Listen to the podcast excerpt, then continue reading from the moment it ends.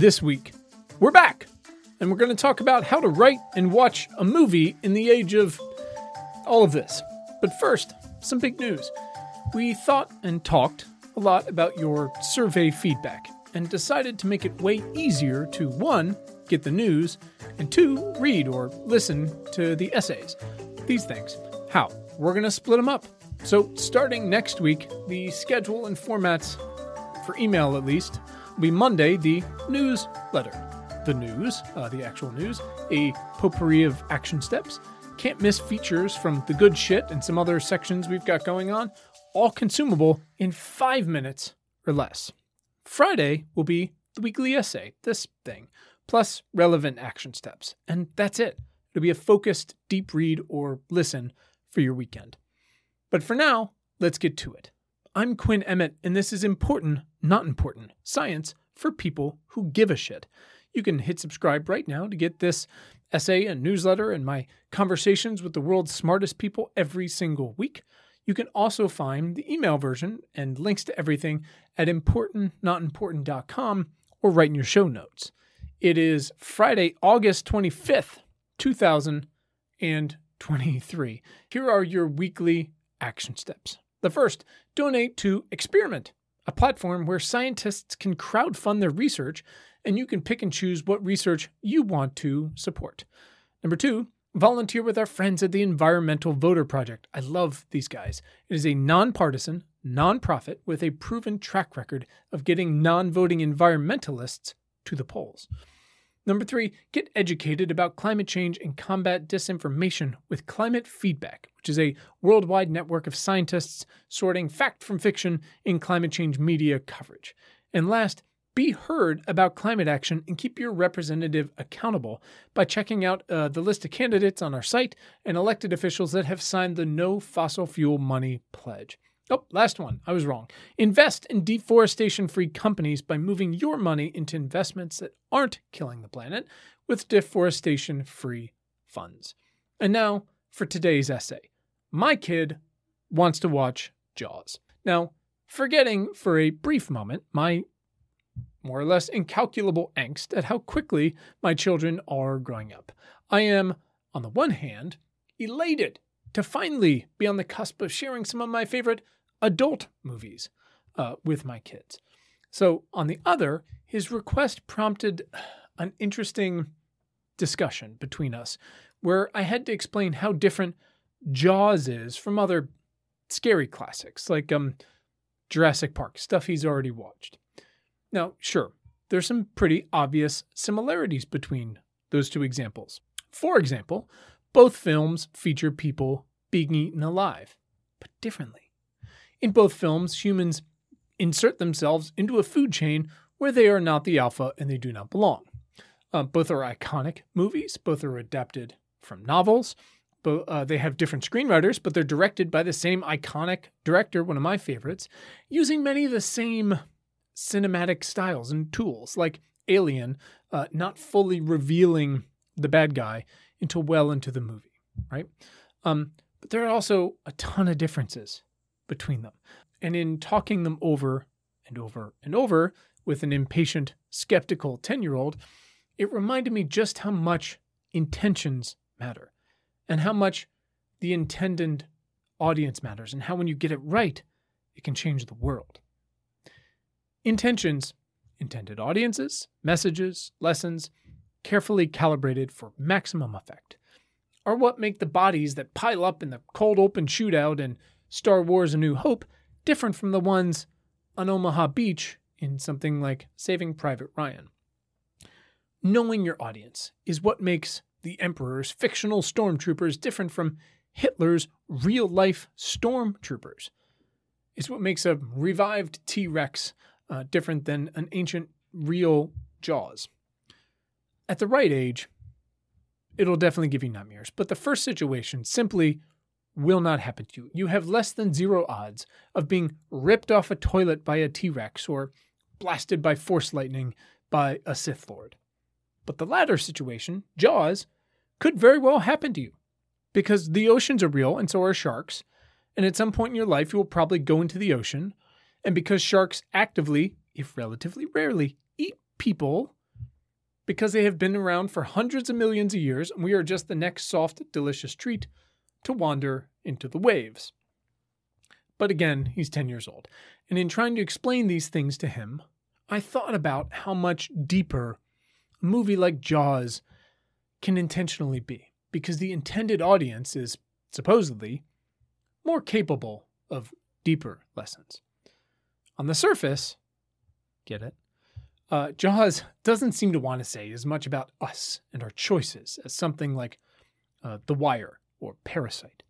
But look deeper, and you can see a story about fatherhood and responsibility, about the middle class, about the power of local government, about corrupt politicians uh, in the time of Nixon, or it turns out, if you're Fidel Castro, about a heroic great white shark absolutely laying waste to American capitalism. True story. As with most art, your mileage may vary, which is the point. For my 10 year old, most of that doesn't apply yet. So, my final argument to him eventually was simplified. I said something along the lines of this I am happy and eager to share Jaws with you, but I really, really need you to understand. You are a person that loves the ocean, who spent eight hours riding the waves last week. And once you see Jaws, you cannot unsee it. Despite what you believe I'm capable of as your father, which will diminish over time, I will not be able to turn back the clock on this thing, to undo what is done, and help you make a different choice once the credits begin to roll. Like many millions before you who have seen Jaws and eventually gone back into the water, you will eventually be fine. But probably not at first. You'll be haunted by questions like what's scarier, murky water or clear water? Things like are there freshwater river sharks? And are we sure there's no sharks in lakes? I mean, how would they get even get in, right? Uh, and what about pools? Of, of course, there's no shark in the deep end of this community pool, uh, right? Right? Now, look, the best movies and TV stick with you. They reframe your perspective. They open your mind to an experience outside of or long before your own. The first five minutes of Up are nearly as traumatic in a very different way as any episode of Band of Brothers, two intended to very different audiences. Finding Nemo and Coco do vitally important work at an important age to gently introduce lessons about loss and family and the long tail of grief, something I wrestle with. Barbie goes hard at the patriarchy, at sexism, and more. WALL-E is one of the most romantic movies of all time, set in a world destroyed by capitalism and convenience and consumerism, starring a nearly wordless robot who believes in us more than we ever did, who is committed to getting up every day and doing the work to make the world a better place.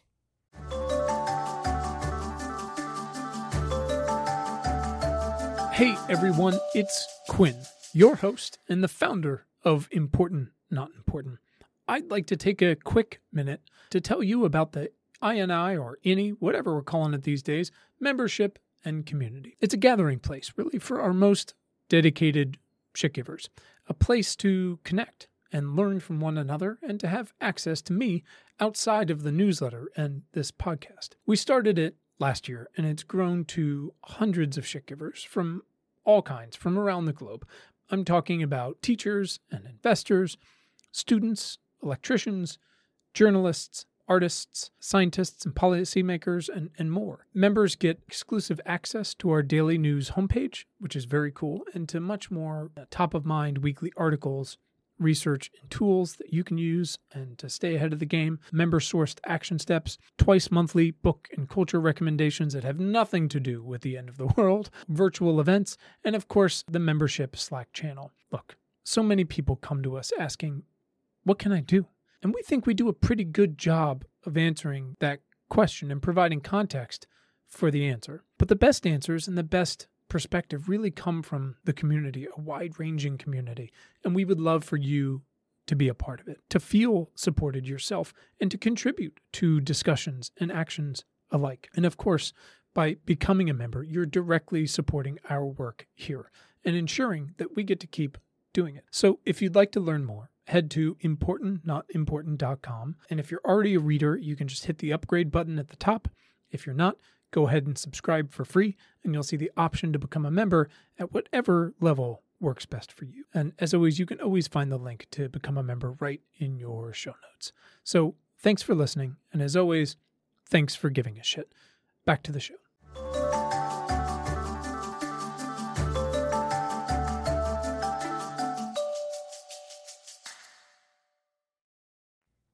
Hayao Miyazaki's movies, which I was super late to, say so much about protecting our relationship with the environment around us, not just the environment itself, of which, of course, we're part of.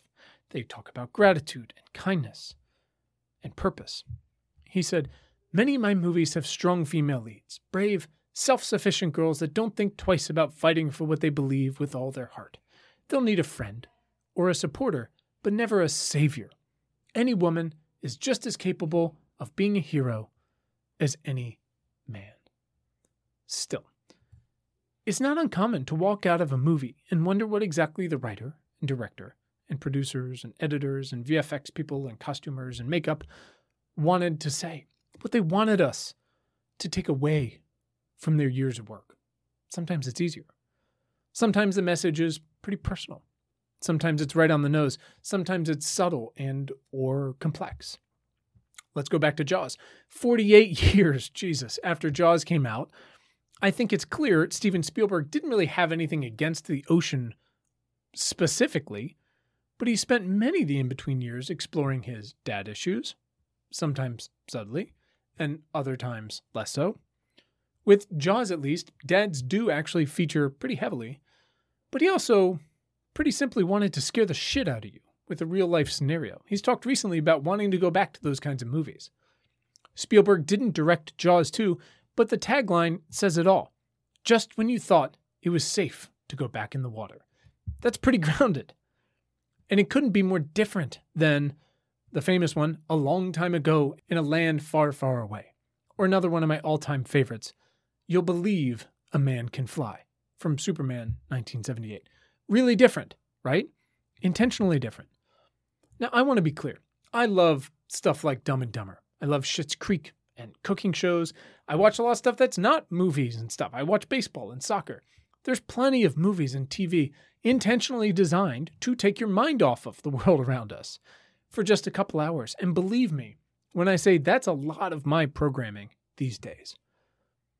But going back to the point, cinema and television, and where they have often been blurred over the past 20 years, they have this long history of intentionally making something you have to see and making it so well and so timely and so vitally important and so brutally honest that you also can't unsee it. Again, that is the point. Think of Jaws. Think of Band of Brothers and Saving Private Ryan. But also Glory, Nine to Five, Schindler's List, Parasite, Get Out, Hustlers, Moonlight, His Girl Friday, Children of Men, uh, Mad Max Fury Road, The Wire, MASH, uh, Pose, Steven Universe, I May Destroy You, The Handmaid's Tale, and so many more. The point is for you to know and to understand something vitally important as much as you can from one movie or show. And maybe, maybe we, the audience, will take just enough away from those stories and characters to make different choices in the real world. That's it. That's action. That's where we are. And I truly believe that's the power of film and TV and books. That's a different essay. Here's another quote for you Certain things leave you in your life, and certain things stay with you. And that's why we're all interested in movies. Those ones that make you feel, you still think about.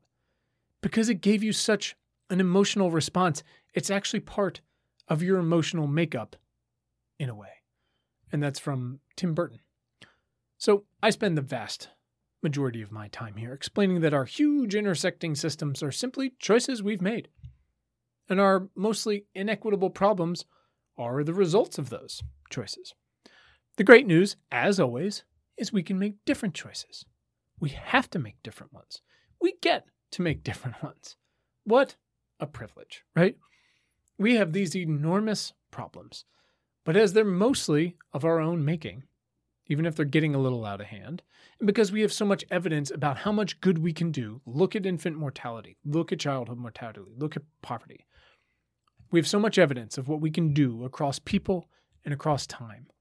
Our problems are actually inspirational as hell to me and tens of thousands of you all. Think of those revelatory movies now and TV that urge us to persevere, uh, sometimes through a slightly more hopeful tone.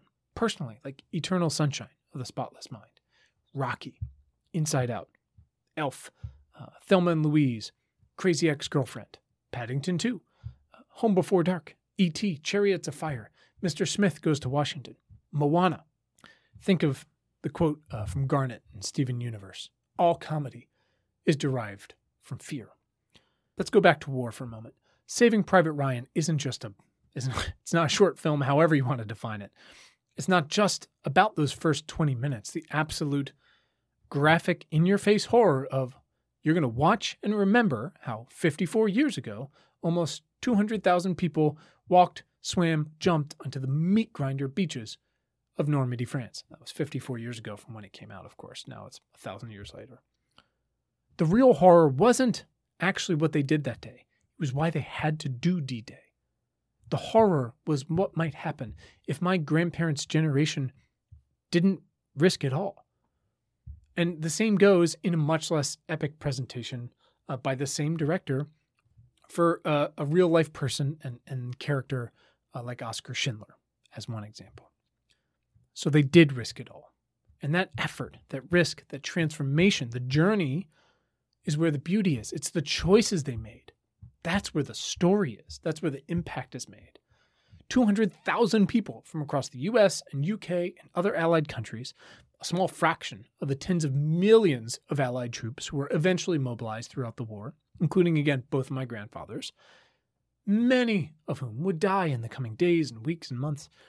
They signed up or were drafted to basically be shredded that day by beach going Nazis because some of them would get through. Because that's simply what it had come to.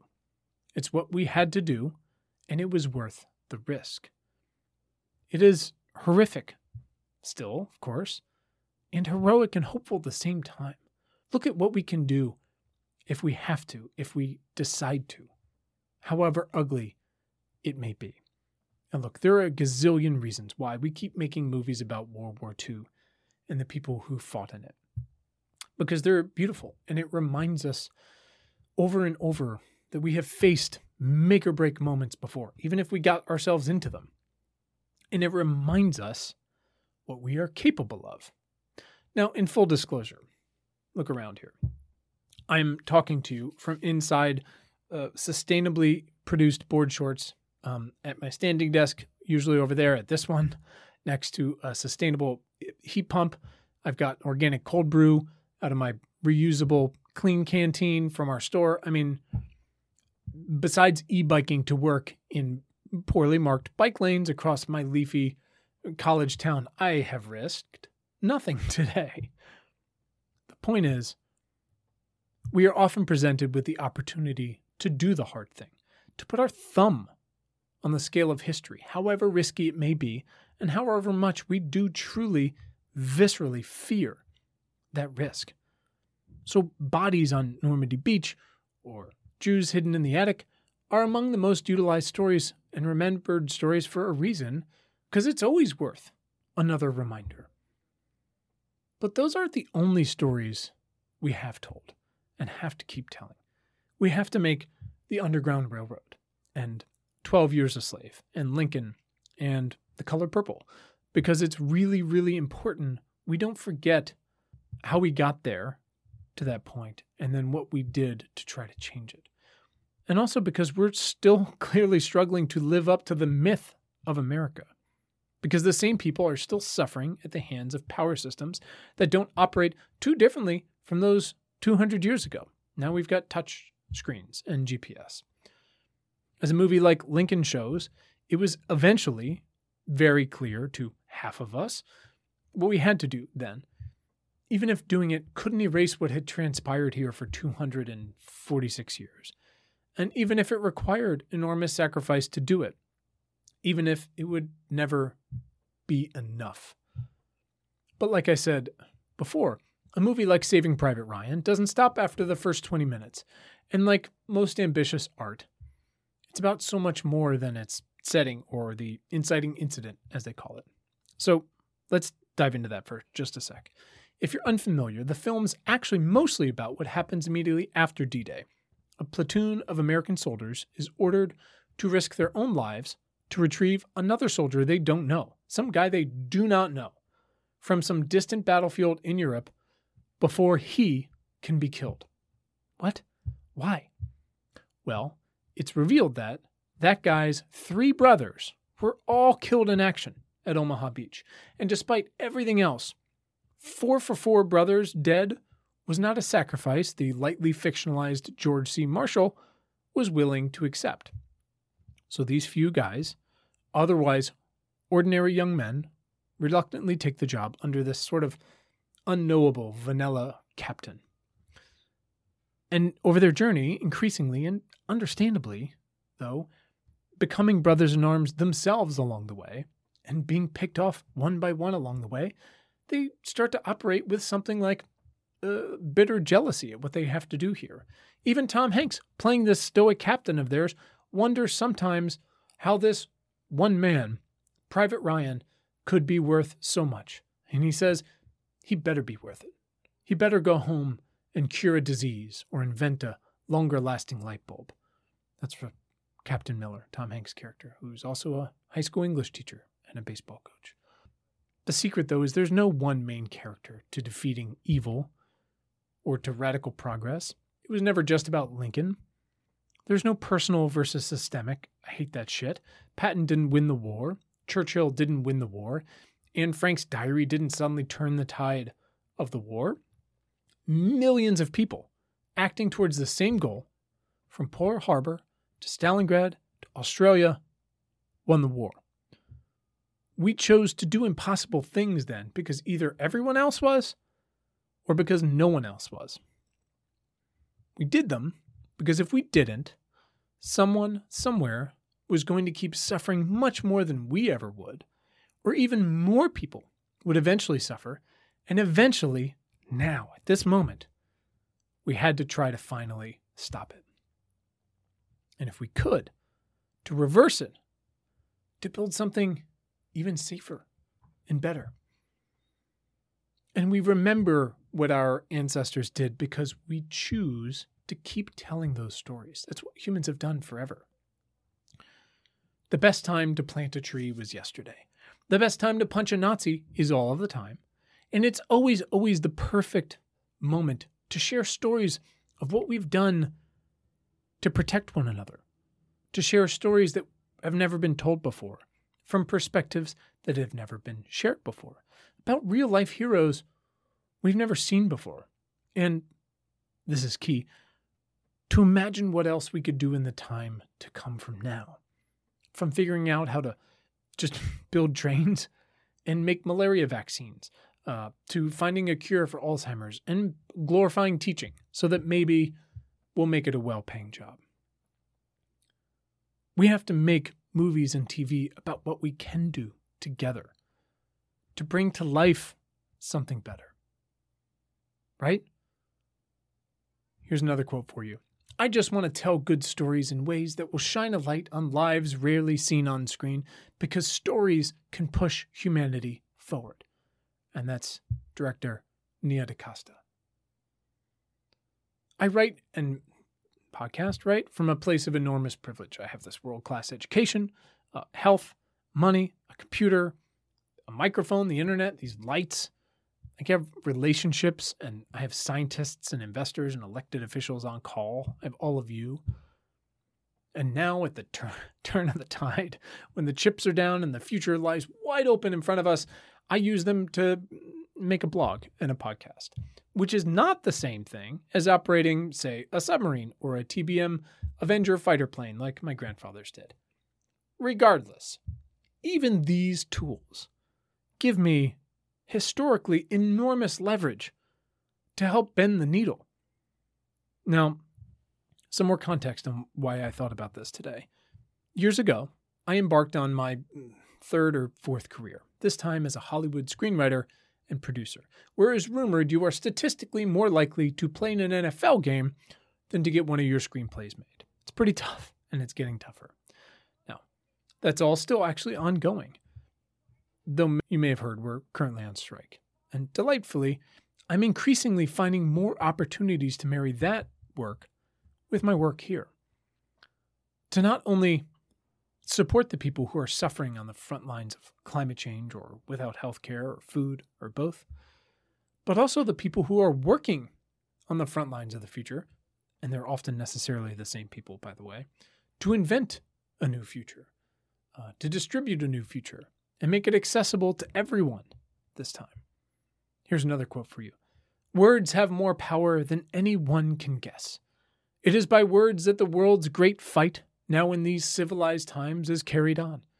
I never hesitated to use them when I fought any battle for the miserable and oppressed. People are so afraid to speak. It would seem as if half our fellow creatures were born with deficient organs. Like parrots, they can repeat a lesson, but their voice fails them. When that alone is wanting to make the tyrant quail. And that is by Mary Shelley. We have to tell these stories. We have to tell more stories like this because this is another version of what I call compound action. We shit givers and millions more before and after us. We are not the first to do this by any stretch. We build on their shoulders and all their work before us. We have to do the work in real life like they did and they continue to do. And then masterful storytellers, not me, tell the stories of how we all did it so more people understand what we do and what we're capable of together. So that even more people later, stretched across time, are inspired by and directly benefit from that real life work and the cleaner, healthier world it provides. And so, even better and more representative storytellers can come along and recount in cinematic glory what happened here and why. What the struggle was like, what we overcame, the very real bad guys standing in our way and how fucking incredible it felt to have bent the needle towards progress just a bit more. Of course, side note, if we have any hope of these stories seeing the screen, writers and actors need to be paid a living wage and to be compensated fairly when the most popular films and shows, stories that would not have existed had they not put pen to paper or showed up in front of the camera, when these become hits or even cultural touchstones. And you are welcome and encouraged to apply these same conditions to the VFX artists, the animators, the below the line workers, the truck drivers, and so many more who bring the words to life on screen. And this is all especially true for historically marginalized writers, who are almost always the most marginalized groups in open society, who are the keepers of our untold stories. I mean, do you think it's some wild coincidence that black mothers in America are three to four times as likely to die in or after childbirth? And that across 1,600 of the best performing films of the last 16 years, across 1,600 films, just 15 were directed by black women. And we can tell stories about the people we know working to slow the climate crisis, on the front lines of COVID, about pregnancy and motherhood and fatherhood, about the oceans, about our soil, our skies, and wind and trees. We also have to work so much harder to unlock the systems to make sure people are able to tell their own stories. Here's another quote for you If you have the opportunity for your art to meet activism, you shouldn't pass that up when it comes your way. And that's Regina King. So, no, we can't just keep telling the same World War II stories. We have to tell stories about the real life women who operated essential spy rings during World War I and World War II. Women who seduced and lured Nazis out of taverns into the dark woods to be quietly slaughtered one by one. About the black men fighting for freedom abroad for a country that wouldn't give it to them at home. And you can rinse and repeat that for the Civil War, again for COVID, for wildfires, for hurricanes, for the youths currently winning in court on climate about small town community health clinics, about teachers and children, about farmers and soil and mental health, about the ocean, about fighting for basic necessities. Here's a quote for you The men need shoes, Colonel. And that's from the character John Rawlins uh, in Glory. Like how Saving Private Ryan finally brought to life D Day in a way that uh, The Longest Day could only dream of. Movies and shows like Crazy Ex Girlfriend and Booksmart and Hustlers stand on the shoulders of 9 to 5 and Tootsie, these devastatingly specific art with a timeless, broadly applicable message, which is shit is hard. It doesn't have to be this way. We can and should do better, but it'll take all of us.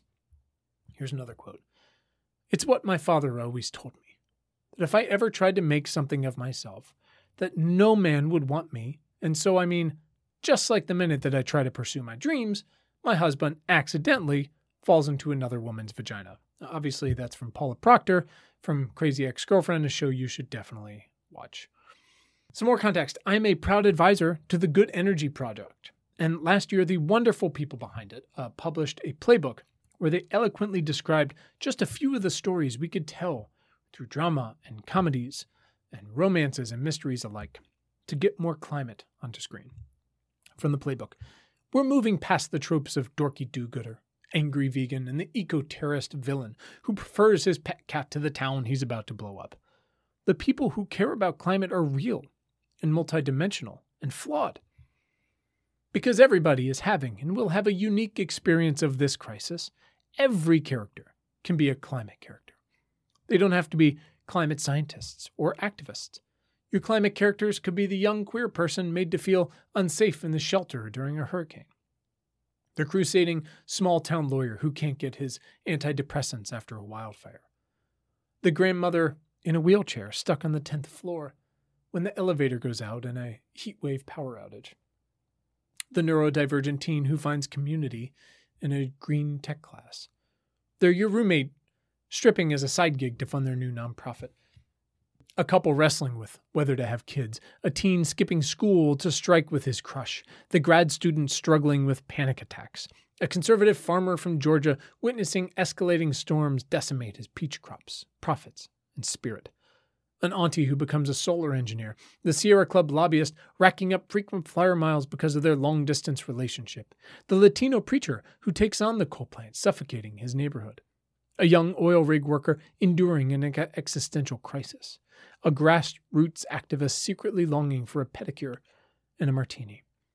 They're neglectful parents, or alcoholics, or people struggling with depression. They're the school jock or theater nerd, the secret authors of fan fiction, the manager of their dog's TikTok. Their humanity is genuine, as is their concern and courage and passion. Not everyone can or should be Greta Thunberg, but most climate characters will be everyday people instead, the kind we recognize from our own lives. You can check out the rest of that playbook and all their resources at uh, the website in your show notes. But the point is, we can and should tell these stories to not only share what is being done to so many by actual fucking bad guys, but also to show and share how we can help, where we can do better, what's working. And that's why I will keep showing my kids films and TV they can't unsee to not only contextualize and check their own privilege, but so they're inspired to put it to use. I can't unsee Selma, but I also can't unsee The Good Place. Not because they're anything alike, except in asking big questions about how I should be spending my very limited time on this rock. We keep making and watching movies and TV we can't unsee because they move us so steadfastly to go out and do real shit. Here's a quote from Emma Riley Adams at the New York Times just this week. It's a tough brief, making an eco focused movie that people want to watch, while also inspiring engagement with an issue that feels too intractable to face. Yet a new genre is emerging the environmental action film or eco thriller that addresses the conundrum of climate anxiety by applying the tropes of a heist flick to the mission of curbing the consumption of Earth's resources. Such works bring us to the edge of our seats, making us wonder can these people succeed in securing our future? And then perhaps, can we? Frankly, I don't care if we're talking about versions of real life people on screen, or we're doing sci fi, or fantasy or one inspired by the other. You know, Frodo doesn't exist on paper or screen if Tolkien didn't have some serious World War I baggage to work out. Whatever moves the needle, let's use it. Here's a quote from you from one of my favorite characters Live now. Make now always the most precious time. Now will never come again. That is, of course, from Jean Luc Picard from Star Trek The Next Generation and, and others. We can make movies and shows for kids and ones for adults, and those beautiful four quadrant movies for the whole family, whatever your family looks like. I encourage you to write and, and produce and direct and, and work on and watch movies for the people in your family who are already terrified to go into the basement alone, written by one of the greatest horror actors of all time, like Jamie Lee Curtis is doing. In any version, whatever the intended audience, however action packed or romantic or both, make something, watch something we can't unsee. Make movies, see movies, write books and poems and short stories, produce historical fiction or satire or both. Here's the last quote for you Gentlemen, you can't fight in here. This is the war room. That's President Merkin Muffley from Doctor Strangelove. So, yeah, man, you can start your kids and nieces and whatever your charge is with dinosaurs and clownfish and robots. You can move up to sharks like I'm going to when they're damn sure they're ready. And to be clear, they're not. And then you can start doing things like uh, movies like Remember the Titans and eventually you'll you'll find your way to uh, Just Mercy and do the right thing. You guys can watch Life is Beautiful and Hidden Figures, Turning Red, The Imitation Game, um, 42, The Great Escape. Uh, you can watch A League of Their Own, The Hate You Give, Abbott Elementary, and, and so much more. There's so much more out there. And if it inspires you to do real shit, do the work with us today here. And maybe someday someone will tell your story. That's it for this week. You can hit subscribe to get next week's uh, issue straight to our feed. To go deeper, visit importantnotimportant.com. Thank you for being a part of our community, and thanks for giving a shit. Have a great weekend.